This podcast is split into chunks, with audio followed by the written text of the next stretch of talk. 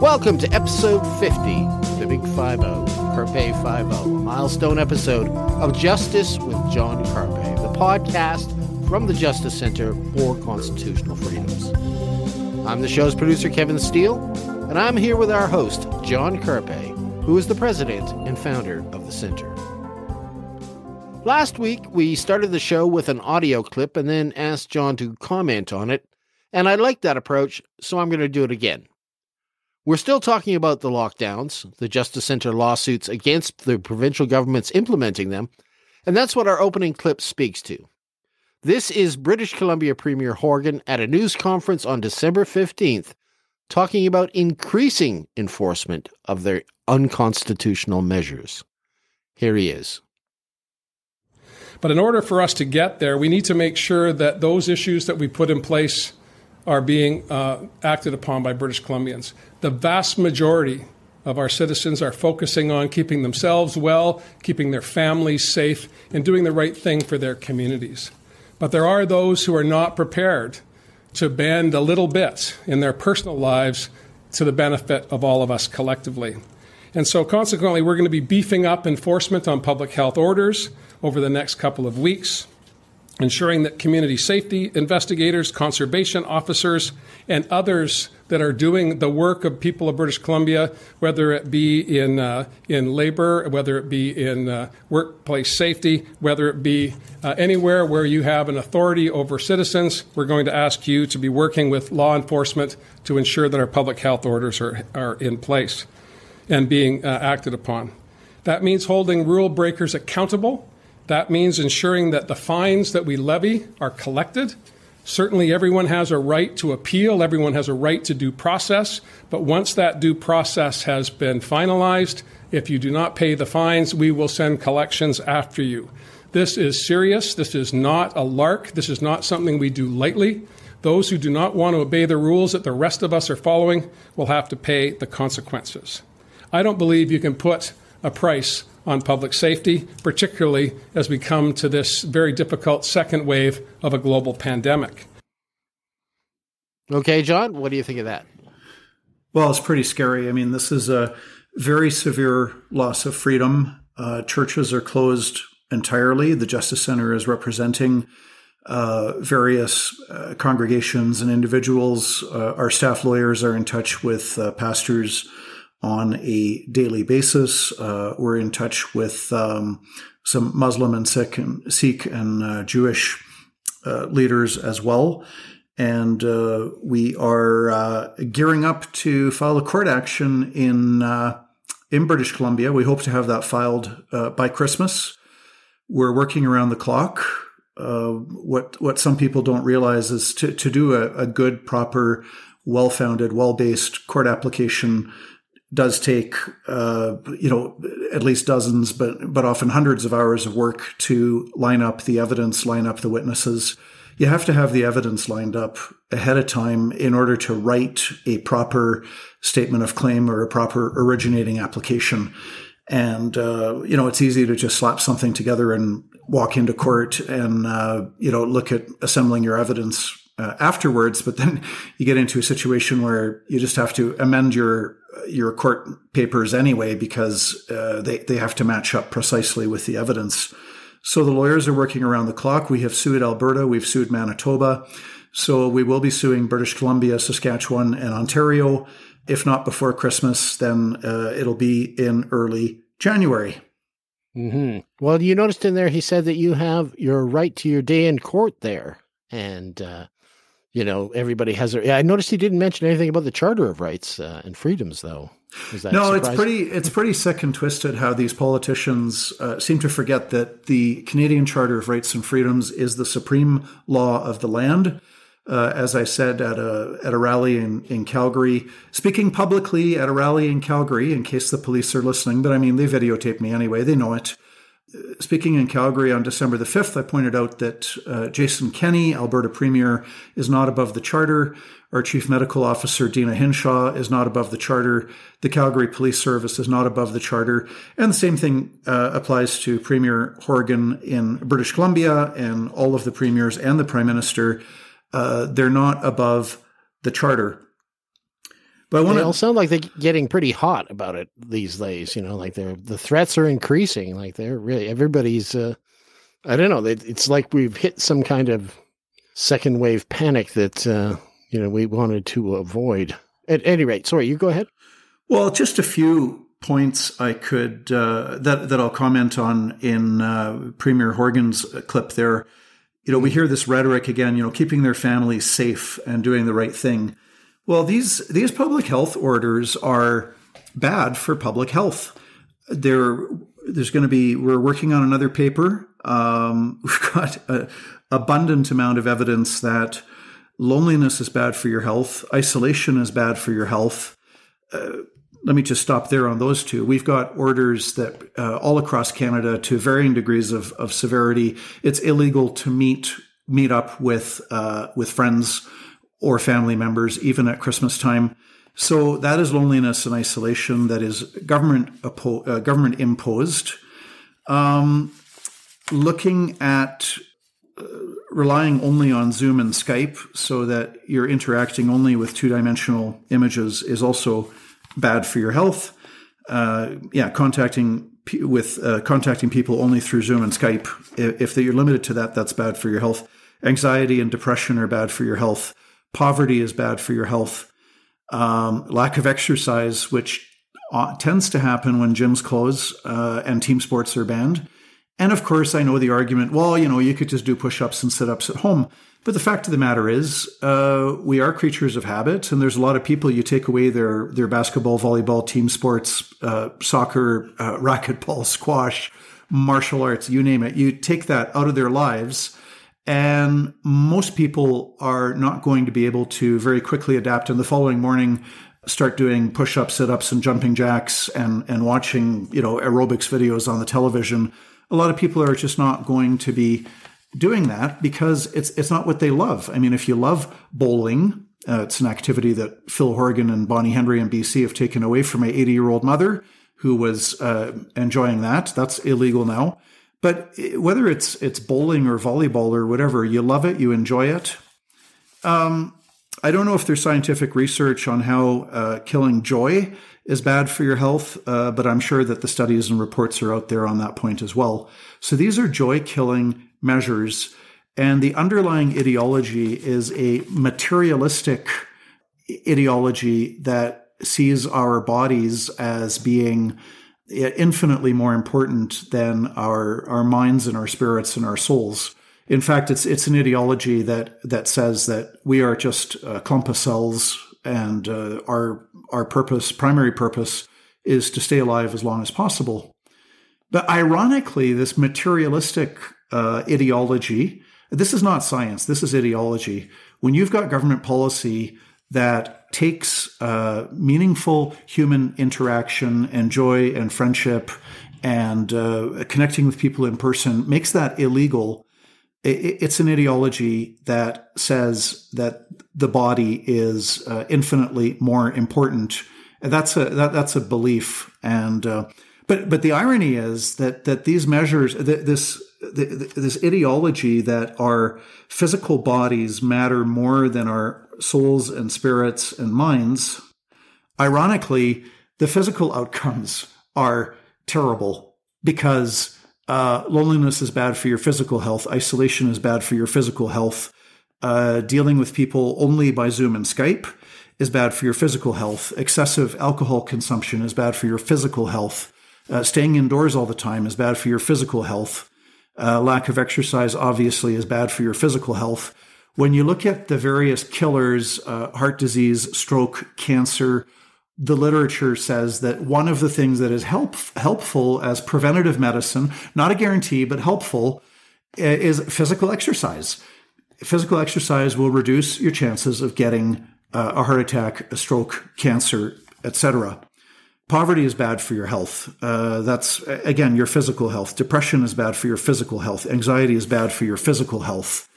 Not getting hugs is bad for your physical health. There's literature on that. Singing is good for your health. There's actually scientific literature on that. Well, singing is illegal because uh, the politicians have put us uh, into a state of permanent, perpetual fear over a virus whose death toll in the broader context, and you should be looking at the big picture, is in the same range as the death toll from the annual flu. And that's not my opinion, that's the government data and statistics. Uh, socializing is good for your physical health. Friendships is good for your physical health. And yes, you can uh, maintain friendships via Zoom and Skype. I had a very good experience myself. A, a, very good friend of mine moved away from Calgary, got transferred by his company lived in Europe for two years, the United States for two years, then moved back to Calgary. During those four years, we had fantastic Skype uh, discussions, but that's different. He lived in Europe and the United States while I was in Calgary. So I'm not trashing Zoom and Skype and telephone, but what we've got here are government orders that that, that say like to, to see your your own uh, maybe you've got a, a brother or sister that lives in a city that's an hour away you're not allowed to see them over Christmas. Your kids and their kids, the cousins cannot interact with each other in person. Uh, to to assume that that's just not good. Uh, to to assume that that has no impact on your physical health. Uh, playing team sports obviously is good for your physical health. Uh, that's illegal. Uh, performing a play on stage for a live audience is good for your physical health. So even so, I'm I'm attacking this on in two ways. That that first of all it is ideology, not science, that would say that our physical body and not dying and not dying of COVID, uh, to to elevate that to supremacy over our souls, minds, and spirits. That is ideology, and it's not science. That's my first point. My second point is even if we discard that ideology argument, even if our sole focus was physical health, living as long as possible, not dying of, of, of cancer and stroke and heart disease, even if that was our our sole uh, objective, uh, these measures are bad for our physical health. So Premier Phil Horgan and Bonnie Henry are a threat to public health by way of these measures. Uh, they are harming public health by way of these lockdown measures. Right. Yeah. In fact, I think uh, I don't know whether we want to play it right now, but we do have a, a short clip from March uh, where we have Bonnie Henry talking about the lack of science for the lockdowns. I think I'll. I saw it. the clip. You should play that. Yeah, I will. Here's BC's Provincial Health Officer Bonnie Henry at a news conference on March 31st of this year, answering a question from reporter Sandy Hall of CFAX 1070 about the varying numbers of groups that can gather under different restrictions in different places. Roll it. Yes, hi. Uh, I'm asking a question today about the varying numbers of crowd sizes that have been applied across provinces uh, in Canada. We're getting questions about it. Why is it five in Ontario and 50 here? And are we looking at uh, reducing the sizes given that people keep breaking that? Yeah, so we also had that discussion on our special advisory committee uh, call on Sunday uh, across the country. And, you know, it really is about um, right now, all gatherings are off the table. We're all in that place where anytime we get together with more than our household members or our families, we're putting ourselves at risk. And particularly if we're going to be in contact with people who are older or more likely to have severe illness. So when when I talk about 50, that's for uh, you know, mass gatherings, for events, for things that are happening in the community. And I, I am reticent to go. The, none of these are, are based on, on scientific evidence. There's some evidence in um, that some modeling that Alberta has done that shows that 18, if you have less than 18, your probability of having a, a case may be less. And so they went with 15. But the bottom line is none of this really is based on science. It's based on our best effort to ensure that we're not having um, events like large conferences or groups or church meetings. So there you have it from the sainted Bonnie Henry herself. These lockdowns are not based on science. A little surprising, eh, John? Yes, thank you, Bonnie Henry. Uh, that's uh, that's exactly correct. These there's no science behind these lockdowns. It is pure speculation. Now there are times in life when we, uh, often in fact in life, we do make decisions based on speculation. Like you want to get an item at the store before it closes at eleven, and you know you're not on scientific grounds as to whether you have quite enough time to to drive there or walk there or, or, or whatever there's thousands of examples in our daily life. Like not everything is a scientific decision. We make estimates, we make guesses, uh, we make you know probability calculations all the time. Uh, I read somewhere that we we actually make thirty. Every person makes about thirty three thousand decisions a day if you include all the tiny ones. You know, should I take my shoes off for the very short walk across the kitchen to grab an item on the counter or not? I mean, there's all these decisions. So speculation is not bad. And I, I, suppose there's some speculation involved in the formulation of laws that, you know, you don't always know 100% for sure what the impact is. Or you know that it'll be a mix, but you don't know how the mix is, how the chips are going to fall down with positive and negative impacts. But to pretend that this is scientific is intellectually dishonest. And I'm really thankful that, uh, at least for a brief moment, uh, bon- Bonnie Henry there was, was very honest in saying that there's no science behind these lockdown measures. I need to correct and clear. I've inadvertently uh, I've tarnished the fine reputation of a wonderful lawyer in Toronto by the name of Phil Horgan, uh, who is a strong advocate.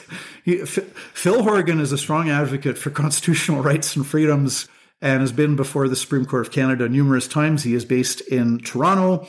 He is on the uh, he's one of the benchers that governs the Law Society of Ontario and was elected by his colleagues on the uh, uh, stopping this uh, totalitarian statement of principles that the the the progressive social justice warriors made it a requirement uh, as a condition for practicing law in Ontario. Every lawyer was required to make uh, a written declaration that they were going to promote equity, diversity, and inclusion. And so, uh, fortunately, they got this repealed thanks to Phil Horgan and a lot of other people working together. The BC Premier's name is John Horgan. and so, uh, no apologies to the BC Premier, but I apologize to the Toronto uh, lawyer for uh, referring to, to him as the uh, Premier of British Columbia, which Phil Horgan is not. okay. That's a rather a long correction, John. Okay. so now we got to remember what we were talking about. Oh, yeah. Bonnie Henry, lack of science, lockdowns. I think yeah. there's lots of other people that have said there's no science behind the lockdowns. It's just that there's a person that's actually actively imposing them right now. We're essentially locking us down over Christmas, you know. So we're experiencing it's the second wave of lockdowns. Uh, second, mm. second wave of COVID. Again, it's important to look at the big picture. Some components of which include the fact that Every year, over 300,000 Canadians die. 25,000 Canadians die every month on average. All 25,000 deaths are sad. And, you know, the, the 1,000 COVID deaths in a particular month are very sad. And so are the other uh, 24,000 deaths from uh, things like the canceled surgeries and, and suicides and uh, old age. I mean, we, we die of all kinds of things. Every death is sad. And I can't stand how some people, uh, when you try to take, uh, when you take a hard look at reality, uh, parts of which are painful and difficult, and then you get accused of being callous. Well, it's not callous to recognize the fact that uh, uh, that that every death is sad, and and deaths from um, canceled surgeries and suicides and drug overdoses and all the lockdown deaths uh, are just as sad as the COVID deaths, but maybe more sad in the sense that they are more preventable because the government data, and again, not my opinion. Uh, Alberta is one example. 97% of COVID deaths in Alberta are amongst people with one, two, three, or more serious comorbidities. So you've got the average age of, of death is 82, 83. You've got Canada wide three quarters of COVID deaths are in nursing homes amongst people who are already in uh, the last 12 months of their life on average. Should we take reasonable precautions to protect these people? Yes, absolutely you do whatever you can to uh, make sure that the the virus does not get into the nursing homes. And on that front, the politicians have failed miserably. And instead of protecting these people in nursing homes, they're killing people through lockdown measures, and we've got the increased deaths by way of canceled surgeries, uh, delayed MRIs, delayed uh, cancer diagnosis, delayed CT scans, um, hundreds of additional suicides, hundreds of additional drug overdoses. So the lockdowns are killing people. And a lot of those deaths are preventable, not all of them. I mean, apart from lockdowns, there are people that commit suicide and there are people who die of drug overdoses. Uh, but the increases in suicides and drug overdoses is inexcusable.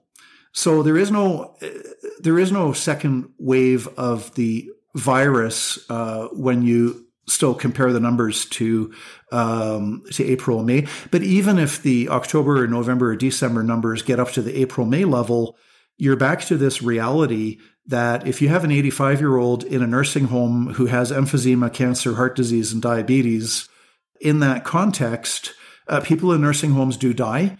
One of the things that we'll be looking at is because um, we're continuing to research this, what are the death rates in nursing homes in 2020 compared to 2019, 2018, 2017? Are they dramatically different? Because uh, you're going to you know, take that number, that those death rates, and start breaking them down into age groups and nursing homes as well. Is that it? Yeah.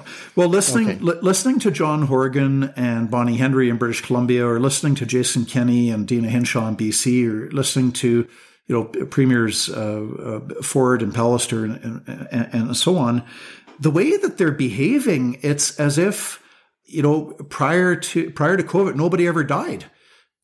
Like well, apparently. It, it, that's what the stats say too. Now it's it's this hysteria that you know we need we need to take a deep breath if we care about human life and and if we are compassionate we need to take a deep breath and ask ourselves the question to what extent is it even within our control to um, to, to, to, get rid of any virus? Mm-hmm. Yeah, there's a big question. There are medical doctors who have stated publicly that uh, there's no way to stop COVID 19 from being out and about amongst the population unless you had a total 100% shutdown of everything, including the Walmarts and the liquor stores and the marijuana stores. Uh, unless you had a total 100% shutdown, you cannot stop the virus from spreading. And the only way to bring an end to it is um, by having enough healthy people. Uh, and we're talking 90% of the population is not going to be harmed by COVID, 90%.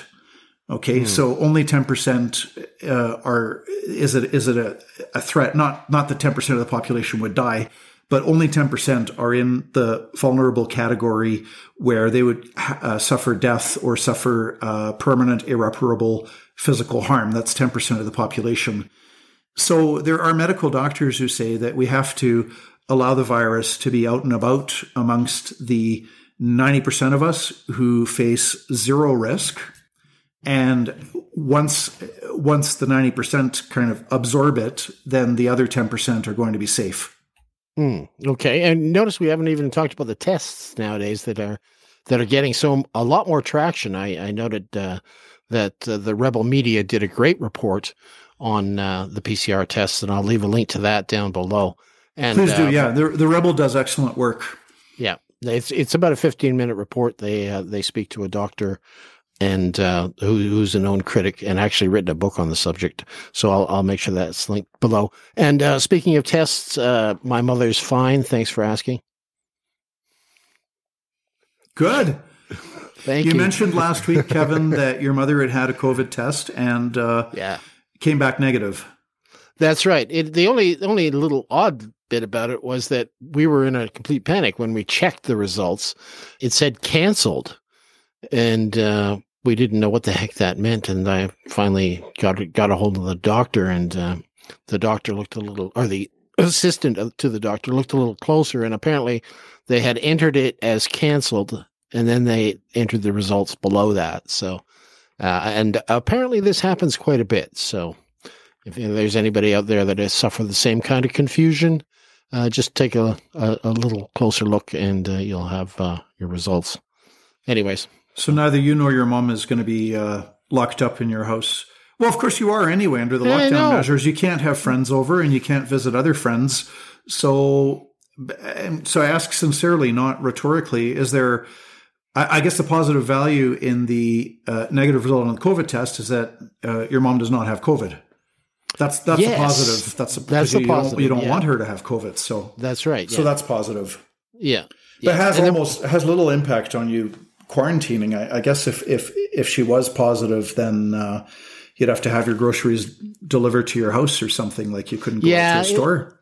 yeah, uh, you know, I would have had things in place because we did get a quarantine back in the uh, in March. I think we were we were locked down for ten days uh, here because um, there was I think my mom had a cough or something like that, and they all freaked out and made us stay in.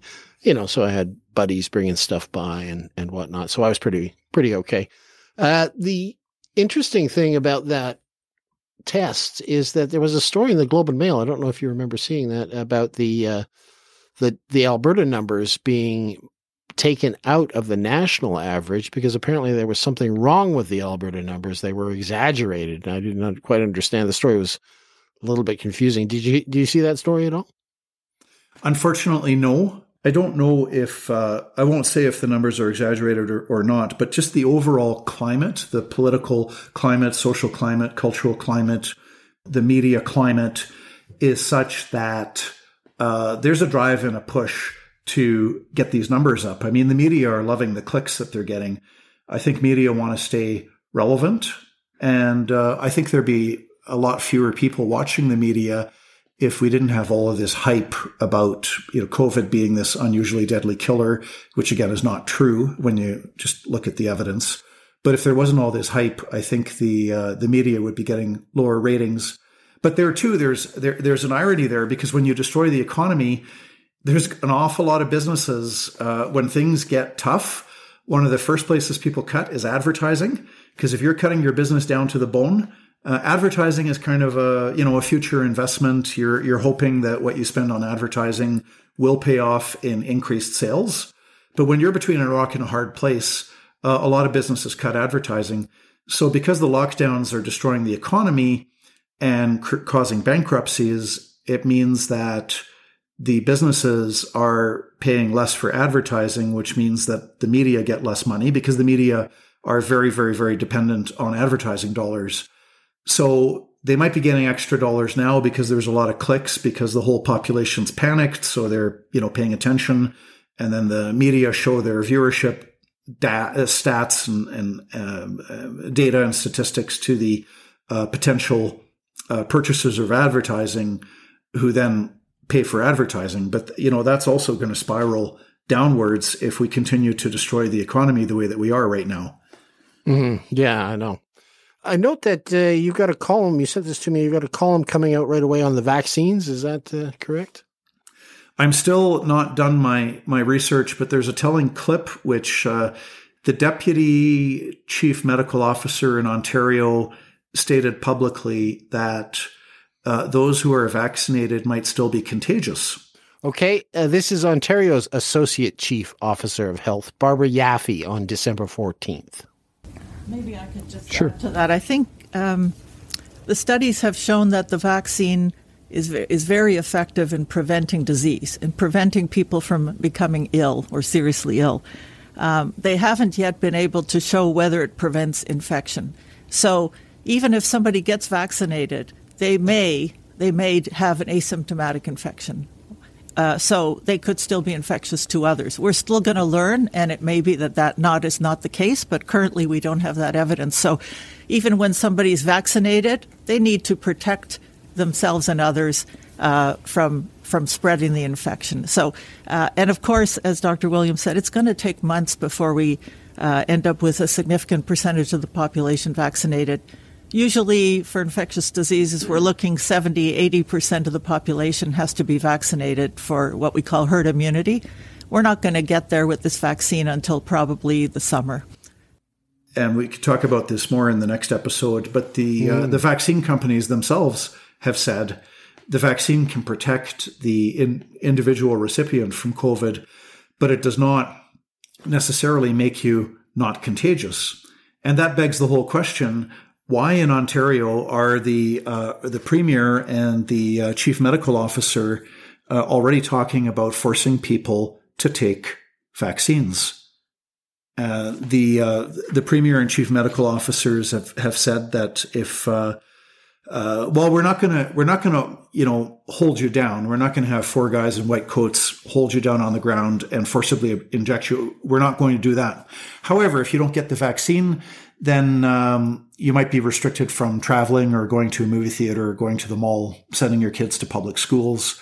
These types of, of sanctions, which are part of mandatory vaccines, meaning that different from a forced vaccine. Forced vaccine would be a law that says we are going to physically hold you down and inject you with something that you do not wish to be injected with. That's forced vaccinations. Mm. Okay.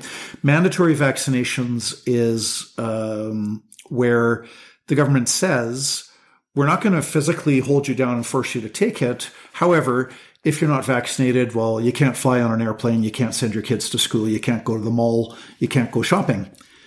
Now, that would be a terrifying prospect. But what is interesting and terrifying is that we've got the uh, drug companies and Ontario's premier and Ontario's chief uh, chief medical officer talking about this stuff when we also have th- this. It's been put out there that uh, if you get the vaccine, it does not make you uncontagious. So you could have a mm. vaccine and still spread it to other people, even though you've had the vaccine. If that's true, why would there be any discussion about mandatory vaccinations? Because the whole idea of mandatory vaccinations is, well, everybody has to get it so that we acquire this herd immunity, as though we couldn't acquire it uh, without properly protecting the vulnerable and letting the 90% of us who are not vulnerable uh, earn money to pay for the nursing homes and pay for the healthcare system. Well, all I can say about that is it seems like they're determined to keep the fear going. I mean, remember it was two weeks to flatten the curve, and now it's you know four weeks over Christmas, and, and you know oh we got to get a vaccine, and now that we got a vaccine, oh that's not good enough, et cetera, et cetera. So I mean, it uh, it looks like it sounds like a way of extending the fear at this point. Anyway, I don't know. Well, as as uh, BC Premier John Horgan said, there's no price on public safety. In in a, in a perverse sense, uh, certainly his uh, his behavior, his mentality, and the laws that he is imposing on British Columbians uh, is is very much uh, consistent with that ideology that there's no price on public safety. The big flaw is that uh, these measures are dangerous to public health uh, because, again, putting aside this whole uh, ideological problem that the, these laws are not scientific, but they're based on an ideology that we are nothing more than a clump of cells. Uh, we don't have uh, souls and minds and spirits, or if we do, they're worth a lot less than our physical bodies. But even apart from that ideology, it is bad. Uh, delayed cancer diagnosis and uh, lack of hugs and physical contact, uh, prohibition on singing, prohibition on socializing, curtailing of friendships, barring of team sports, performing a play on a on a stage for a live audience. You know that's that's illegal. Getting together with a bunch of other guys and watching sports, or guys and gals. I know women watch sports too. Uh, to to attack and undermine uh, all of those things and make them illegal is actually bad for our physical health. Mm-hmm. Right. So, so on a real level, there's no concern. There's no serious concern for public health uh, that these measures are bringing about, uh, and, and, and then you have the the huge problem that uh, they're useless for for saving lives. Okay, because well, we need back- to protect the vulnerable, and they're not doing it. Yeah. Okay. On the on the mandatory uh, vaccine uh, aspect of it, can they actually bar people from doing that without a vaccine? Like you don't have, you know, like say a person has a disease and they say, well, okay, uh, you can't go in there. You can't you can't participate in this activity because you have a disease. Can they do that based on the charter? Yes and no. It'd be the same test that we are arguing in court or using in court on the lockdown measures. So it's basically four points if if a government in Canada passed a law saying everybody must get the vaccine and parents must vaccinate their children, and if not, you lose certain rights and privileges, You lose your uh, you lose your your freedom to travel on an airplane or to travel on public transit. You can't send your kids to public school. You can't go into a shopping mall, uh, et cetera, et cetera. If that's a law that's passed, and it would most certainly be challenged in court, you know, if not by the Justice Center, by other people. I mean, I can't see that not being challenged. What the government would have to prove is, first of all, that the vaccine is is uh, intended to protect us from a very deadly illness. Uh, deadly because it kills a large number of people, or deadly because uh, once you get it, there, there's no medication for it. You're uh, just they have to prove it's a serious problem. Okay, you have to prove that. That's the first point. Then they have to prove that the law to take away rights and freedoms from citizens who are not getting the vaccine, that that is the least intrusive method of accomplishing the goal. So, in other words, if there's other ways to accomplish the goal, other than those harsh measures of, of barring people from shopping malls and airplanes and public schools, they have to pursue a less intrusive method if possible. Thirdly, there has to be a rational connection between the law and the goal. So, what that means, for example, is if vaccinations do not result in making people uh, uncontagious, I don't know if that's the correct word, but basically, if you're still contagious after getting the vaccine, mm-hmm. that would be a lack of a direct connection between the law and the goal. The goal is to save us from some deadly disease. Infections, yes. But if if taking the vaccine uh, does does not take away being contagious, then there's no uh, rational connection there. So the government has to prove a, a, rational connection, which would be completely undermined if indeed taking the vaccine only protects the individual but does not make the individual non-contagious. And then lastly, and possibly the most important point, is that the onus would be on the government to say that the benefits of saving people from this deadly disease are greater than the harms of stripping away human rights and fundamental freedoms from individuals and taking away from them their right to live freely in a society as citizens and be able to do the same things that other people do, like go fly on an airplane or go to a shopping mall or send their kids to public school. So that's mm-hmm. the last point. So that would be the test. So the government could win on a mandatory vaccination thing. So if if they proved that it was uh, a really serious, deadly disease, so and I don't think COVID nineteen when you compare it to you know tuberculosis and compare it to so many other conditions and causes of death, I don't know why it would stand out uh, amongst other things as as being uh, unusually deadly. Again, based on the evidence and the data. But anyway, to win in court, the government would have to prove uh, this is like the bubonic plague or Ebola or something. It's a really deadly killer. The vaccine is actually going to save lives. These mandatory laws are the least intrusive ways of achieving the result. You know, there are no options. I mean, nothing like, you know, public education or, uh, right. It's, it's got to be force of law. And then lastly, the government would have to prove that the benefits of the mandatory vaccination laws outweigh the harms that are going to be caused to uh, people. So there you go. Okay.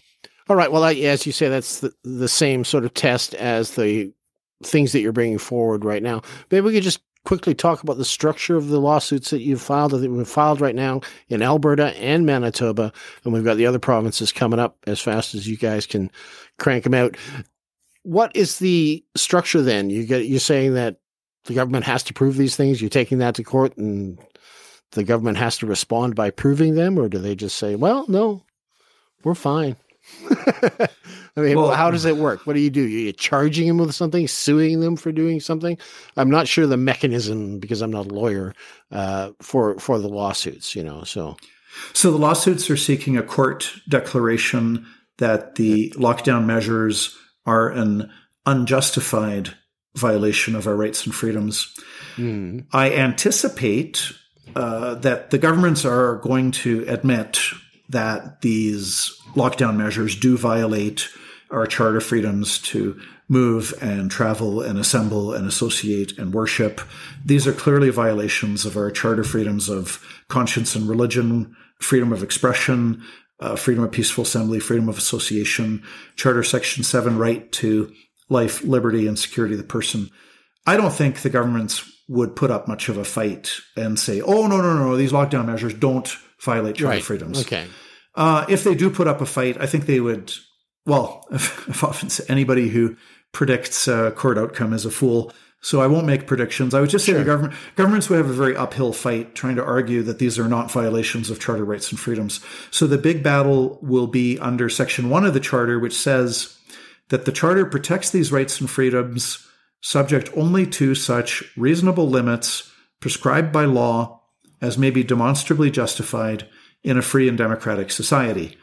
So that's where you get the four part test that COVID Yeah, is an okay. unusually deadly illness.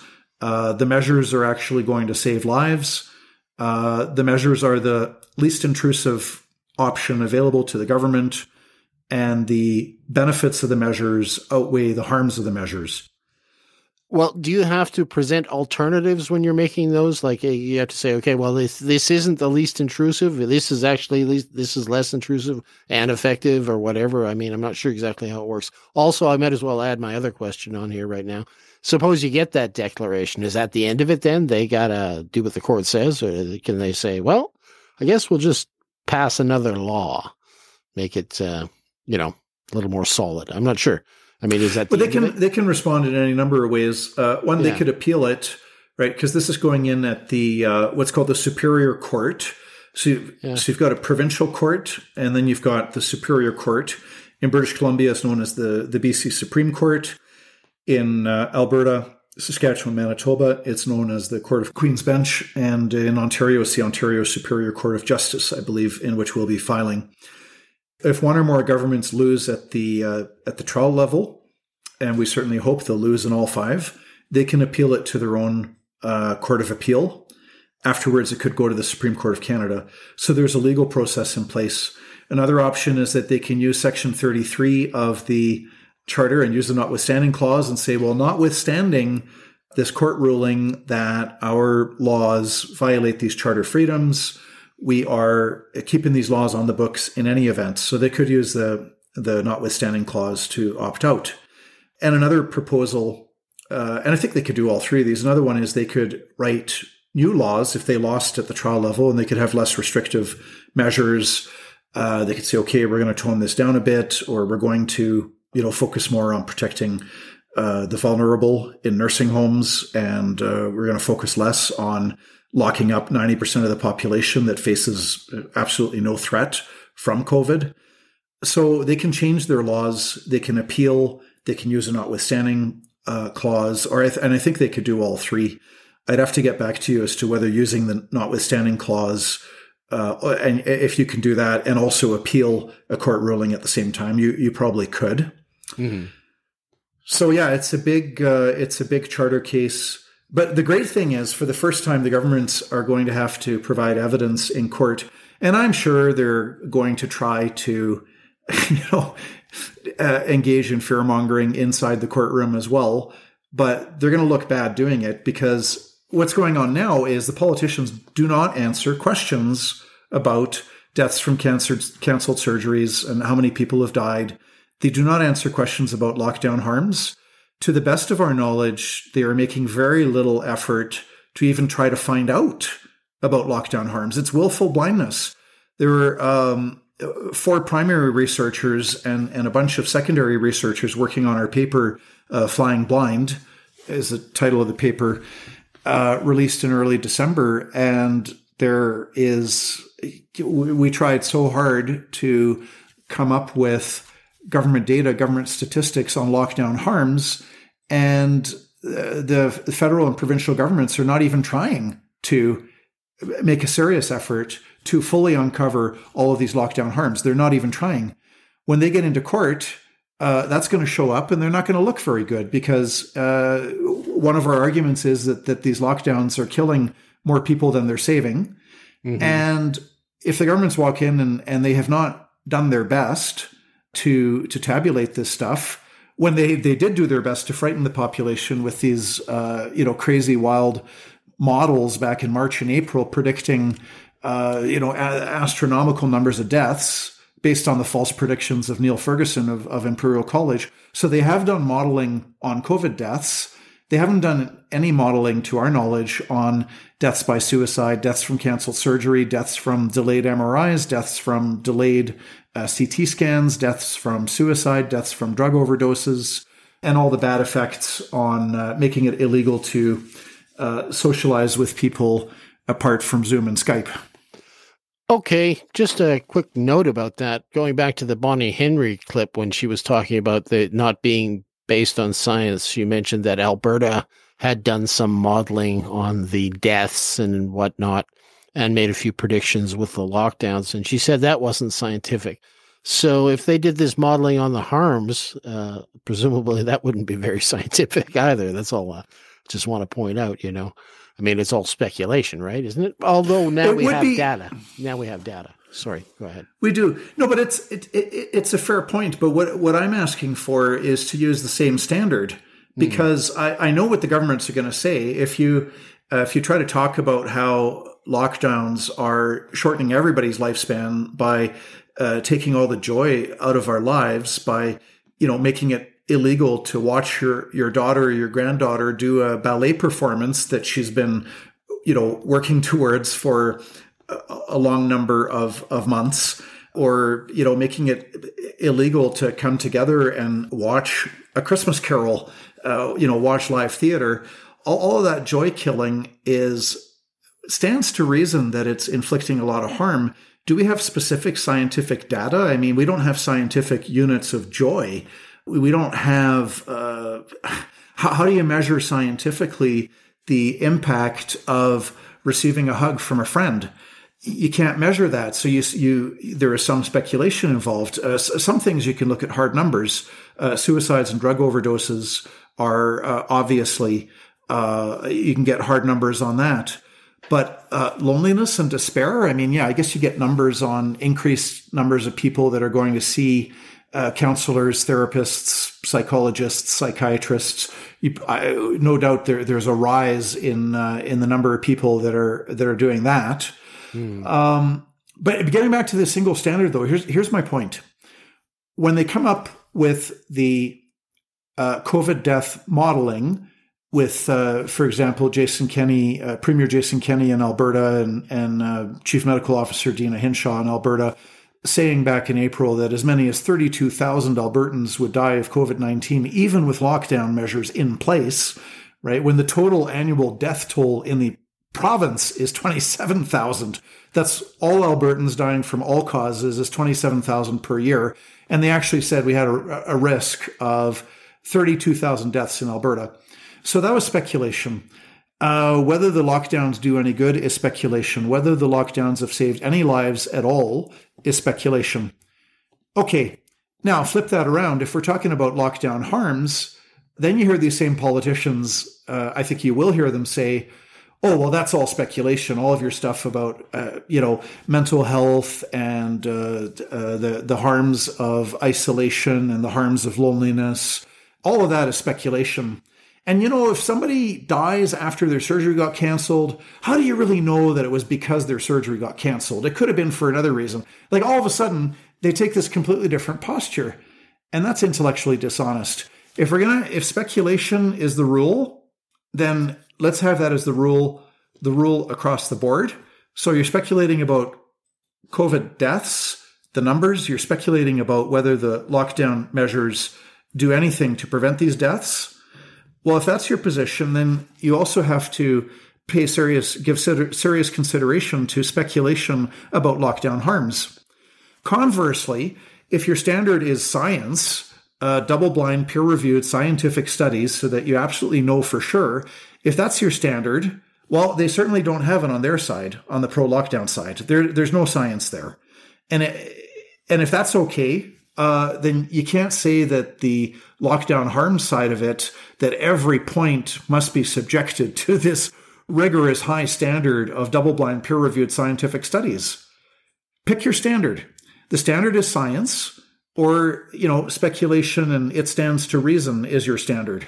Well, isn't the standard that we're talking about the one that you guys are facing? Isn't it those two words demonstrably justified? I mean, demonstrated how? That's the thing. Presumably, the demonstration will come through hard numbers, right? Not through speculation, I'm assuming. Well, and I look forward to the government producing some hard numbers. Uh, I, have I've yet to see any evidence uh, f- from from any politician, from any provincial government that lockdowns have actually saved any lives. There's no evidence. All you have is speculation. You say, well, it stands to reason that if we hadn't had lockdowns, then there would have been far more deaths. Okay, where, where's the evidence? I mean, anybody can say it stands to reason that such and such. You know, I mean, you look at the numbers that you cited out of your uh, your report and that flying blind, and it was uh, the deaths had actually gone down. Could they throw that in your face and say, "Hey, look"? Oh, see- they'll say it's because of lockdowns. They'll say it's because of lockdowns, but uh, that ignores that ignores the demographic evidence, where you have uh, three quarters. Uh, and this will vary a little bit province to province, but you've got you've got three quarters, uh, some say eighty percent of COVID deaths are in nursing homes, the fact of the matter is, and this is not callous to point out a fact, that people going into nursing homes are already elderly and already very sick with one, two, three, four, five serious health problems. And the average lifespan, again, would vary from province to province. But if you go into a nursing home, the average lifespan is 12 months. Some people die after three or six months. Some people might live for three or four years. Uh, but it is end of life care. And um, so, I mean, there, there's data on this that the COVID deaths are amongst uh, people that are in end of life care, and that it's got virtually no impact on uh, people in their uh, their teens, twenties, thirties, forties, and fifties. Negligible impact.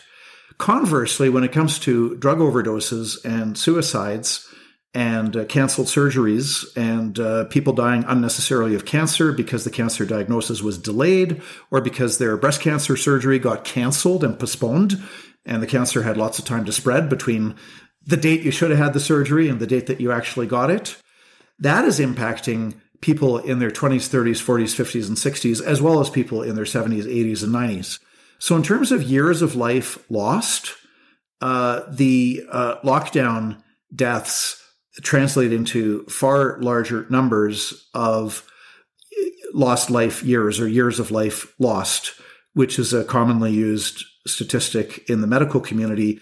When you want to evaluate the seriousness of a disease, you look at years of life that are lost. And if it's a disease that does not discriminate against age, so that you know a 20 year old is just as likely to die of it as uh, as a 70 year old then you have a higher impact on population mortality because of years of life lost. Conversely, if there's a disease uh, of which 80% of its victims are people that are within the last 12 months of their life, well, that's sad and tragic, like every death.